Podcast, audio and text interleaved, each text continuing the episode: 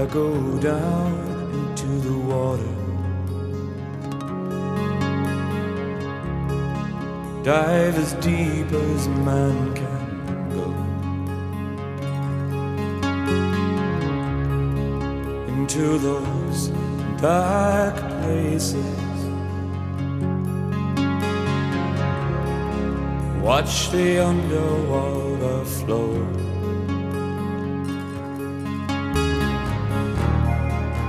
My love really is for lakes. And I think the further out of the way, the higher up a mountain, the less likely you are to see anybody.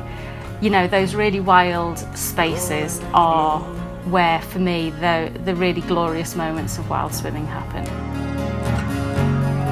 exploring the blue. In search of you.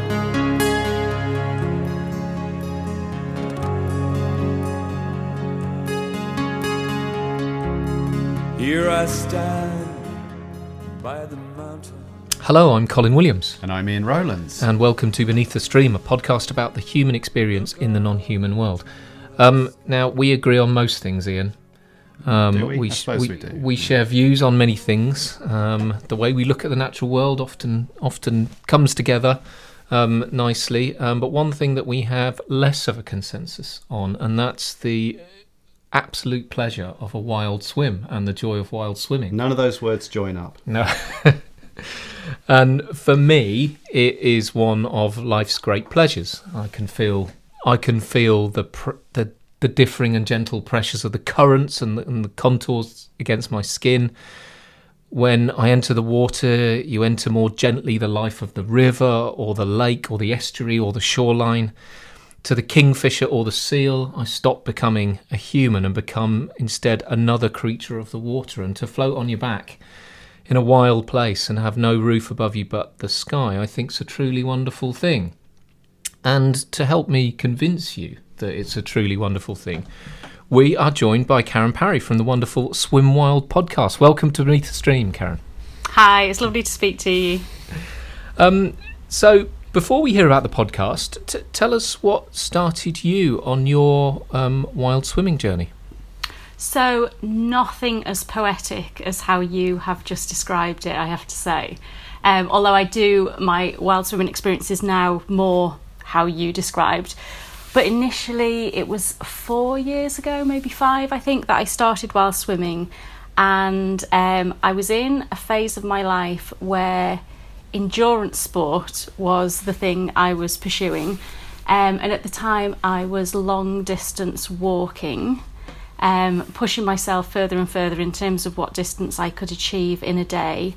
And I'd signed up to do the over the um, the moonwalk, the breast cancer kind of moonwalk, but because of the um, path I was on, there was an option called Over the Moon, which was to do the double marathon walk starting at midnight.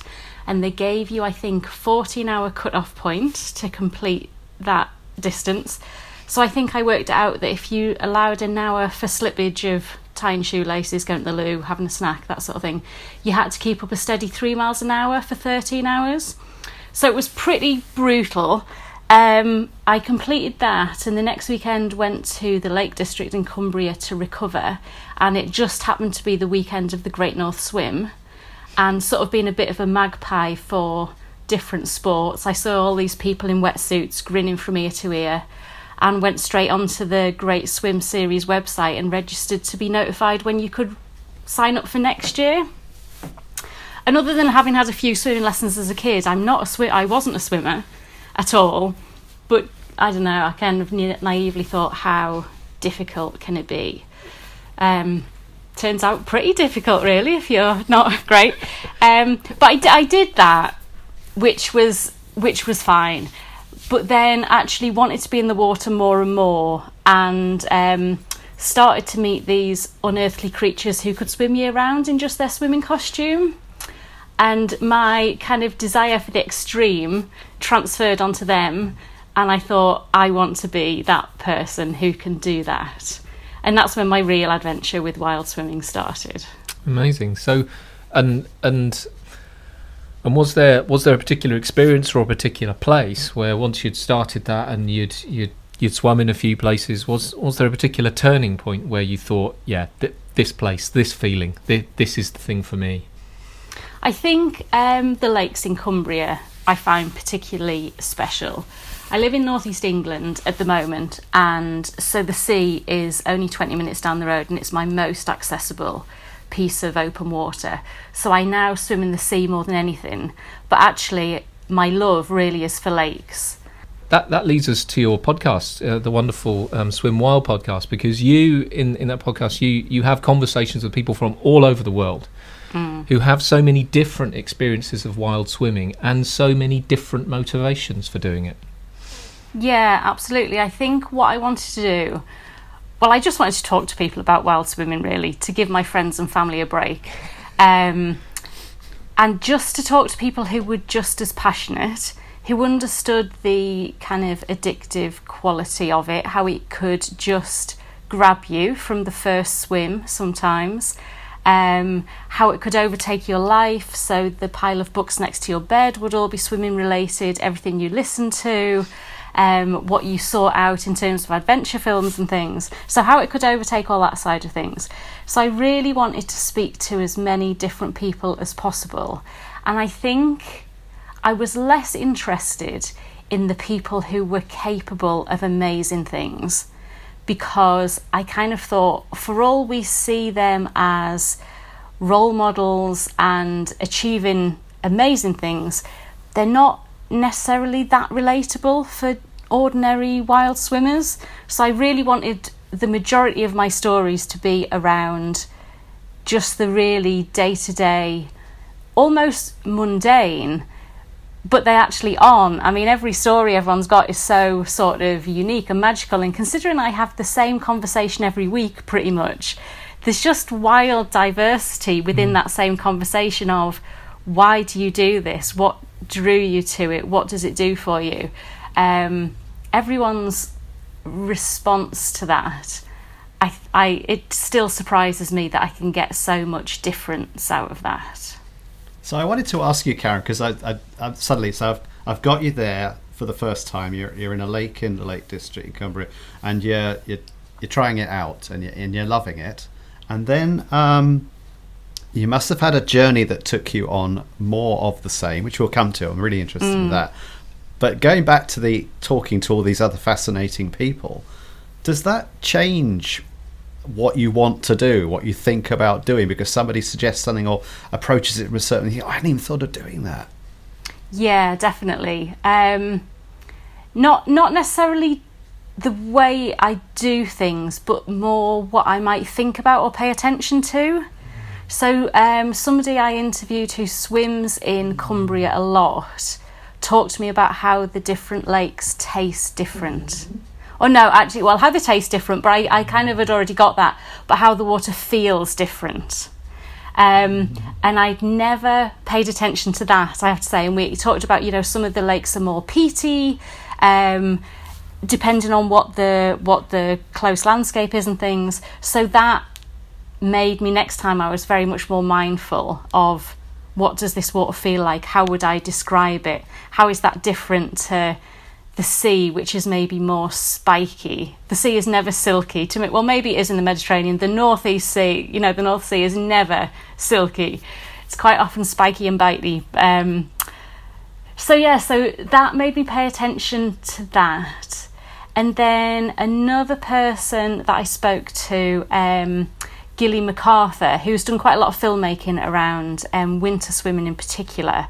It wasn't so much anything she said, I just watched a video of one of her winter swims and she just paused on the water's edge and it looked like she was sort of giving up a little prayer. She just kind of took a moment to to breathe and just pause before getting in the water, which really struck me as well because sometimes I think if you know you're about to get into very cold water, it can all become quite screamy and flappy, if that makes sense. Whereas she was just very serene and quiet. And I thought, wow, look at that. That is a very different mindset to get into the water. So I quite often practice that now as well. And so there's things like that definitely I, I do take from either what people say or what they demonstrate. Um, yeah.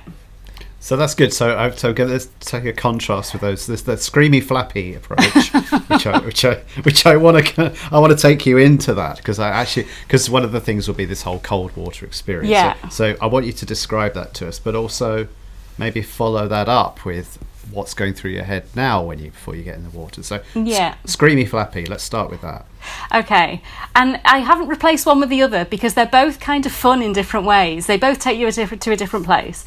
But I think unless you're very mindful not to do that, the survival part of your brain will kick in instantly, obviously, because you're doing something quite extreme. The sensations are very strong, and your logical brain will kick in and tell you all these scary messages to try and encourage you to get out as soon as possible. So, what you really need to do is kind of overcome that. One way of overcoming that is to drown it out by just creating all this kind of energy. And if you're in a group, that is a lot of fun. That energy of kind of gasping and screaming and laughing and things, that can generate just a lovely group energy. And it, it gets people over the fear and over those initial really challenging sensations of the cold water um, into that beautiful space where it gives you positive things because that's what you need to get through. The worst thing you can do is only stay in for the difficult part and then get out because you've never experienced the positive of it, you see. So that is one strategy to kind of get beyond that point into this beautiful space where it is doable and it's fine and it's rewarding. But then the more mindful version, I think, is a bit more of a mental discipline to kind of almost talk that survival brain down a bit um, and to have a have a kind of conversation with it because your survival brain will go oh my god you can't that you're not going to be able to do this you're not going to be able to stay in you can probably only do 30 seconds today um, your feet really hurt oh god your feet really do hurt and this is the like internal dialogue. Whereas i think in the more mindful approach to cold water what i try and do is just pay attention and try and put different words to that. So I'm really careful not to talk about the temperature or internally say anything negative. And so I try and find different words to describe the sensations because it is just sensory feedback. We just put negative words to it and then it becomes negative. So I just try I try and actually feel it more and try and feel everything. So as you're walking into the water, obviously the cold water is creeping further up your legs.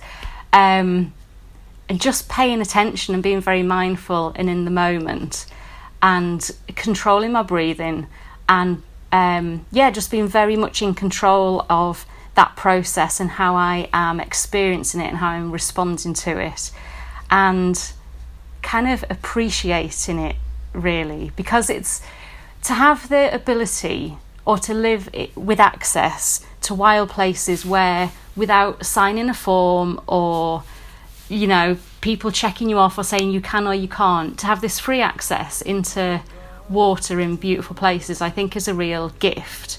Um, and so when i'm trying to have a mindful entry into the water i try and kind of keep that in my mind and, and just see it as quite a precious thing really. Um, yeah so it's almost a bit of a sounds a bit hippie-ish and I'm, that, I'm not really that kind of person but it is just a bit more of a sort of spiritual experience and just that quiet and more meditative um, just makes that entry into cold water it's just very different different energy exploring the blue.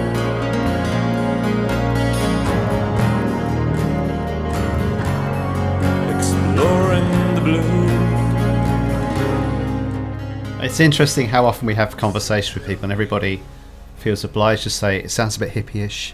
And, uh, and uh, I'm not really that kind of person but it's actually it's it's kind of the human condition isn't it? That we we have a lot going on inside us when we do thi- things that the way you're describing it feels completely viscerally physical. Because actually I could feel my heart quicken as you were describing the cold water gradually going up your legs. I'm, I was there with you, uh, but I also like the fact that there is uh, there's an additional dimension to it that all humans experience, whether they're whether you can articulate it or not. And I presume some of the people you interview can express that better than and for others it's in them yeah but it, but it comes out absolutely. And i think one of the people i spoke to is an artist. She's a she's a dancer and um, has different sort of practices as well and um, she was probably the least self-consciously hippie-ish if you like. Um, and made no apology for talking about it in a very spiritual sense. Um, and I think I think for me that's something I'm kind of exploring at the minute. I've just read the book that Jini Reddy has put out called Wonder Wanderland called Wanderland where she her description is she's looking for the magical in the landscape. And I think partly being on her journey reading that and relating to it very much um, has kind of made me reflect more on my um, more kind of spiritual connection. Um, because I think there's lots of different things. There's something very, very physical, but then there is something about the beauty of the places you are and the effects, if you allow it, that that can have on you. Mm. And I, I, you know, I've, while you've been talking and while you've been, you know, trying to you know, Ian's skepticism has been slowly, hopefully, ebbing away a little bit. I've just been nodding and smiling all the way through. I, you know, I recognise all of the things you're talking about. But again, do you do you feel now that that when you swim, you you're more able to experience both the spiritual, as you described it, part, parts of the swim as well as the physical parts of the swim, or does that depend on the swim that you're doing? Uh, uh is are some swims just still pure exercise and exhilaration, and other swims are different? I think it's maybe the intention I set out with. And whether I'm swimming alone or whether I'm swimming with a group or whether it's a, just a couple of us or whether there's a fairly big group, um, all that differs because you can and set out from home anticipating you're going to have a very quiet meditative swim but if 15 people turn up then you know your plans kind of change um, and sometimes there's just sort of spontaneity on the day you don't necessarily know what you're going to get or how you're going to feel um, or what it's going to be like. Um, because for all I only live 20 minutes from the coast, the weather can feel very different here than it can do. For some reason, the wind seems to whip up the minute you start getting undressed. I think that's the weather gods just having a good old joke on you, really. Um, and all that can sort of change things because I think sometimes as well, I find if I've got any resistance, so if I'm tired or just not feeling quite 100%, if I run into the sea, it's just easier because, again, the act of running propels you faster than your frightened brain tries to catch up, and you're kind of in before it's even got those messages to you about, oh, you sure you should be doing this, and would it not be nicer to sit in the car and have a coffee, kind of thing. Um, so it really sort of just depends, but I definitely. Um, like both really. I think i wouldn't necessarily want to just settle for one or the other. I mm. think the joy really is that even if you swim in the same place every day every swim will be different. So the landscape will look different every day because of the light and the clouds and there might be birds flying over or is it raining or a whole lot of different things. Um, and the water will feel different and even if the temperature of the water is the same as the day before, it can feel really different just because of what the weather's like. So um, it can be really interesting to see day to day how your body responds, how quickly you start to feel the cold, um, how quickly you know you know when you get out that buttons are going to be almost impossible. Things like that are different day to day. I really like that because I guess almost every athlete has a a really uh, intense relationship with how their body responds to things. Mm. But um, so just a, my background actually is in like ocean conservation. So we for years we've run large scale whale festivals. So I know a lot about whales and dolphins. And, and as you were talking, I was thinking. Um, so whales have a skin, or dolphins do, that feels a bit like an aubergine. When you when you, right, yeah. You know, if a wild animal swims up to you and you touch it, that's what it feels like. But the thing that always amazes me is that a whale that's like you know 20 meters long and is huge can tip the boat over that you're in. if you touch it and it's not expecting to be touched, they flinch.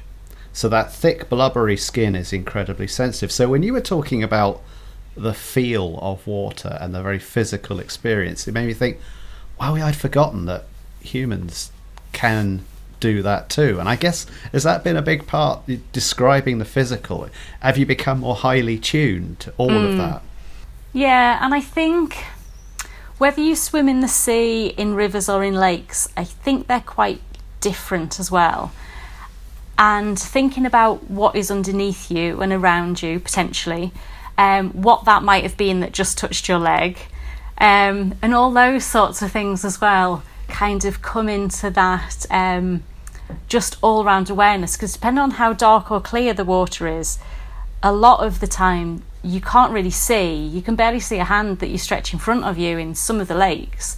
Um, and that gives it a different sort of quality as well of really testing your nerve on not again not letting this part of your brain fill you with stories of monsters while you're swimming because you know you've got a real potential of if your head decides to pop this thought in of oh what might be underneath then that is a bit of a um, yeah, it can really psych you out if you if you haven't got a way of sort of just coming to terms with that and getting mm. over that really. Because i totally want to talk about that. Is I, I presume you deal with that colin too do you? It, I, I suppose i suppose you're always making a bit of a deal with the water um, when when you get in and and i think the um, you're constantly testing the limits of yourself and and one of the senses that I've really come to um, appreciate, as well as um, you know the senses of, of temperature and, and,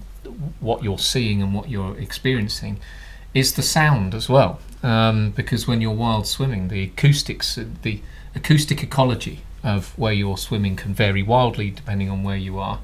Um, but when I swim in a swimming pool now, and I hear that kind of horrible close echo of a swimming pool, it really jars now um, because when you're when you're wild swimming, all that is taken away, and there are echoes because you might be swimming through trees or you might be swimming through rock canyons or, or whatever it might be, but the the echo is different. And I was going to ask Karen if you've ever swum in darkness and uh, and not been able to see around you, but just had the senses of your your ears and what you're feeling. Yeah, I've done some night swims, but what we've done is always put lights in tow floats.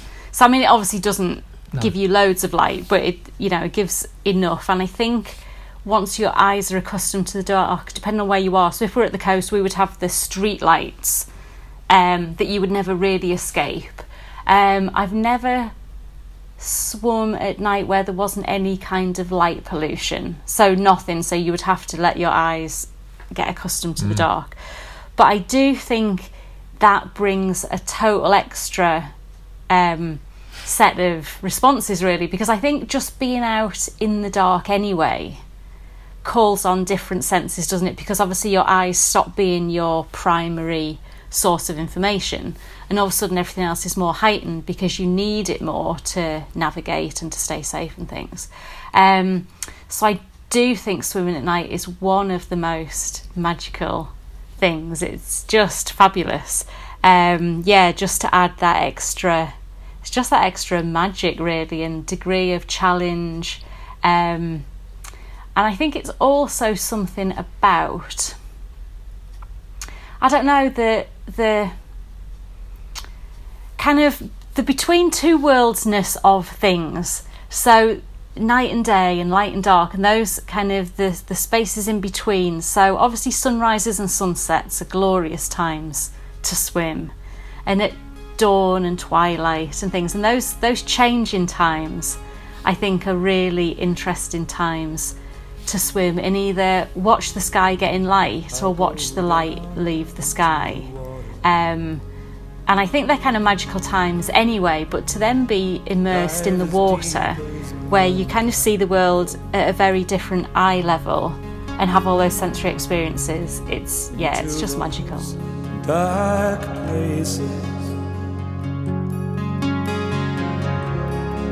Watch the underwater flow.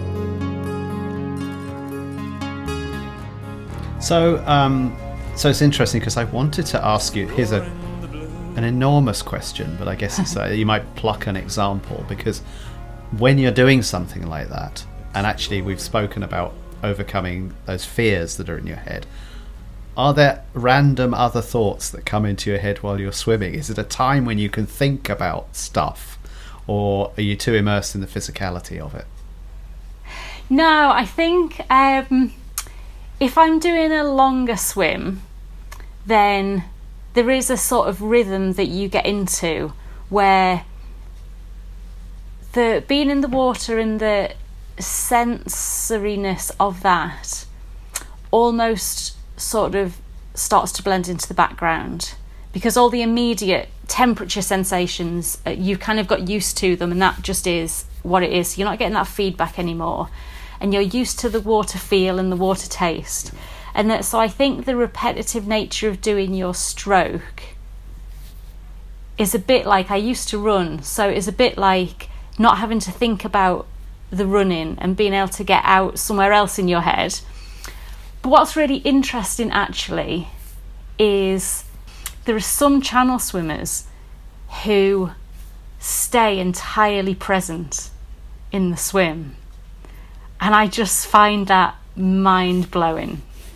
Um, yeah, who aren't interested in singing songs or playing their whole favourite album in their head or doing their shopping list or anything like that. They actually want to be in the moment for those 20 odd hours of their massively long swim, which just blows my mind in terms of how much mental um, strength, for me anyway, I think that takes to just face the task that you're doing constantly 100% for the full distance. So I, I'm always fascinated if I if I get a long distance swimmer who that is their approach. I tend to pick and pick and pick, going like, what what is that about? Um, yeah. So, but actually, for for some people, they've kind of said those times where they can take twenty odd hours to do a swim is where they can be actually completely mindful. There's no other distractions. They have a support boat who are taking care of everything. All they have to do is keep moving their arms. And so, actually, it is just a gift to be given that amount of space and time to be with themselves and not have all the pressures of, you know, all the rest of life.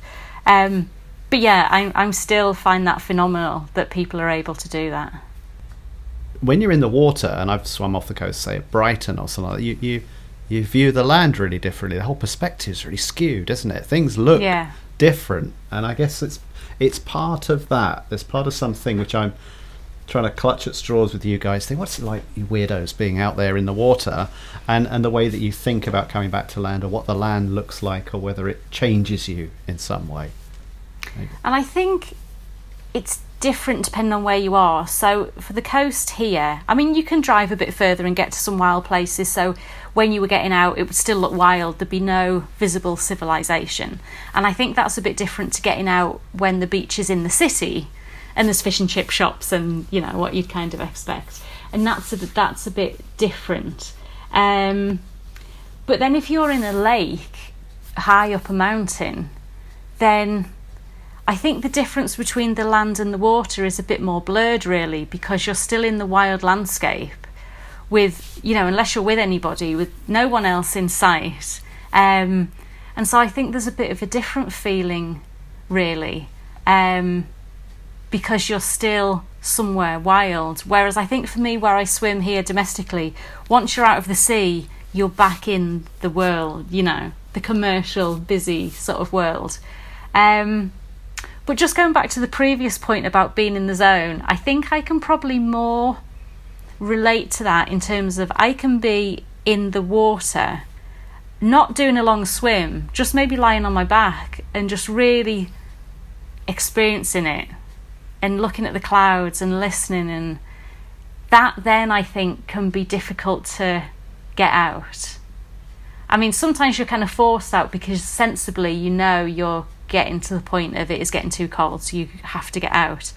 But psychologically or emotionally, it can be really difficult to make that transition because actually, where you're being held in the water and what you're experiencing is just so lovely. You don't want that to end because the next time you get in, it'll be just as magical but in a different way. And because each swim is unique, when it's over, it's over.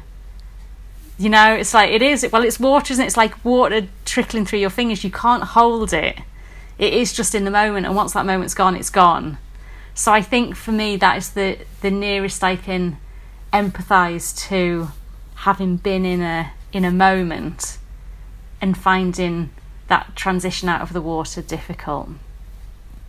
So, uh, two things you mentioned earlier on that I kind of I wanted to dive in at the time, uh, but I thought I'd wait because you were in the flow of things. All these watery metaphors. Well, yeah, There I we was, you were using loads of swimming Yeah. metaphors. Um, you talked about the fear, and I guess I suddenly had also that visceral. Something's just touched my leg. What was that thing? But I guess uh, what it was really leading on to was: Have you been in the water and there's been um, an animal or a creature or something non-human that has been near to you, and you've had that different connection with it- Are there any examples of things like that? So we get seals quite often, um, which are a bit ninja-like. I always think because this head pops up, and you know there's a much bigger body underneath. You just see the head, a bit like a periscope, and then they submerge again. And of course, you've got no idea which direction they've gone in. Um, so that I mean, I've never had a negative encounter, so I don't necessarily then immediately panic. But there is this kind of thing of I'm in your territory. You are much more equipped for this environment than me, um, and just paying that amount of respect, really, um, and just to keep an eye out. But I mean, I've never had any, um, like I say, no negative encounters. It's, I mean, that always feels quite magical when that happens. Um, there is a pod of dolphins, I think, wander up and down the coast who never come in very close, but if they end up going past when you're swimming, that just feels like I don't know, you've just had gold showered on you or something. It's it's incredible to think that you know we would even see creatures like that off the north coast. You know, of Sunderland for God's sake.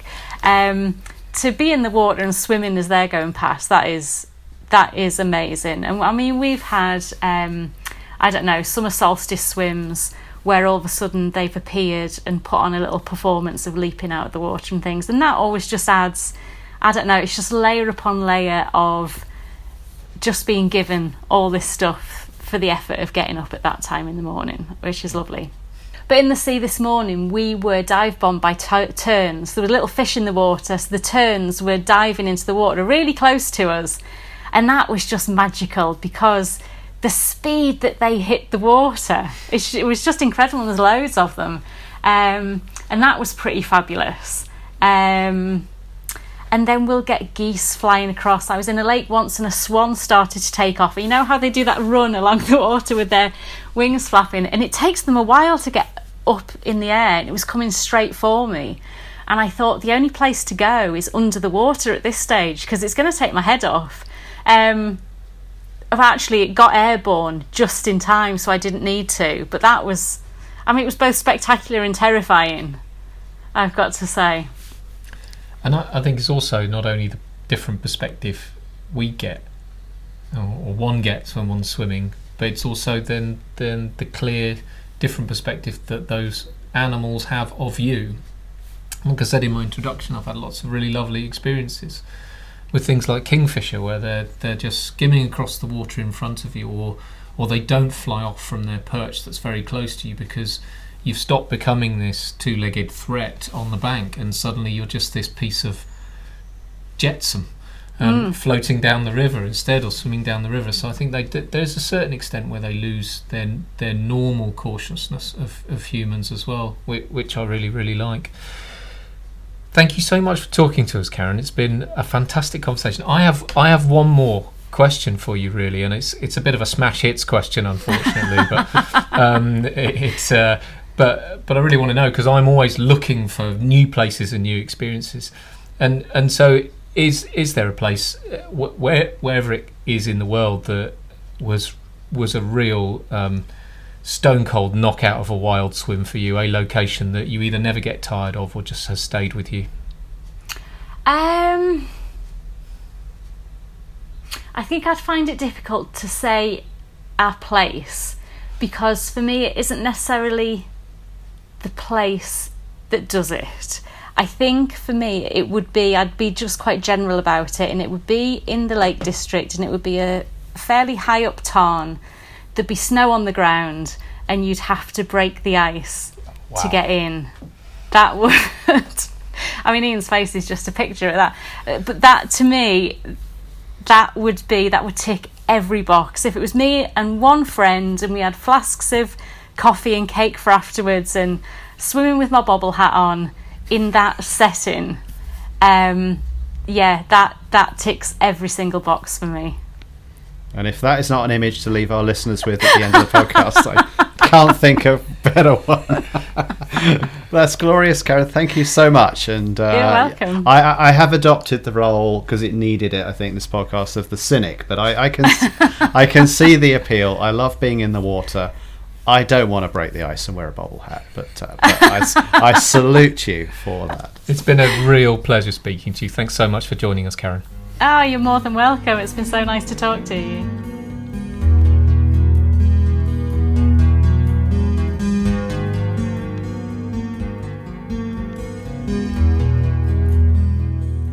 Thank you for listening to Beneath the Stream. Um, we'd really love you to go onto iTunes or Google Podcasts or Podbean or wherever it is you listen to our podcast and give us a five star rating and leave us a review and also tell us what it is you want us to uh, explore in future.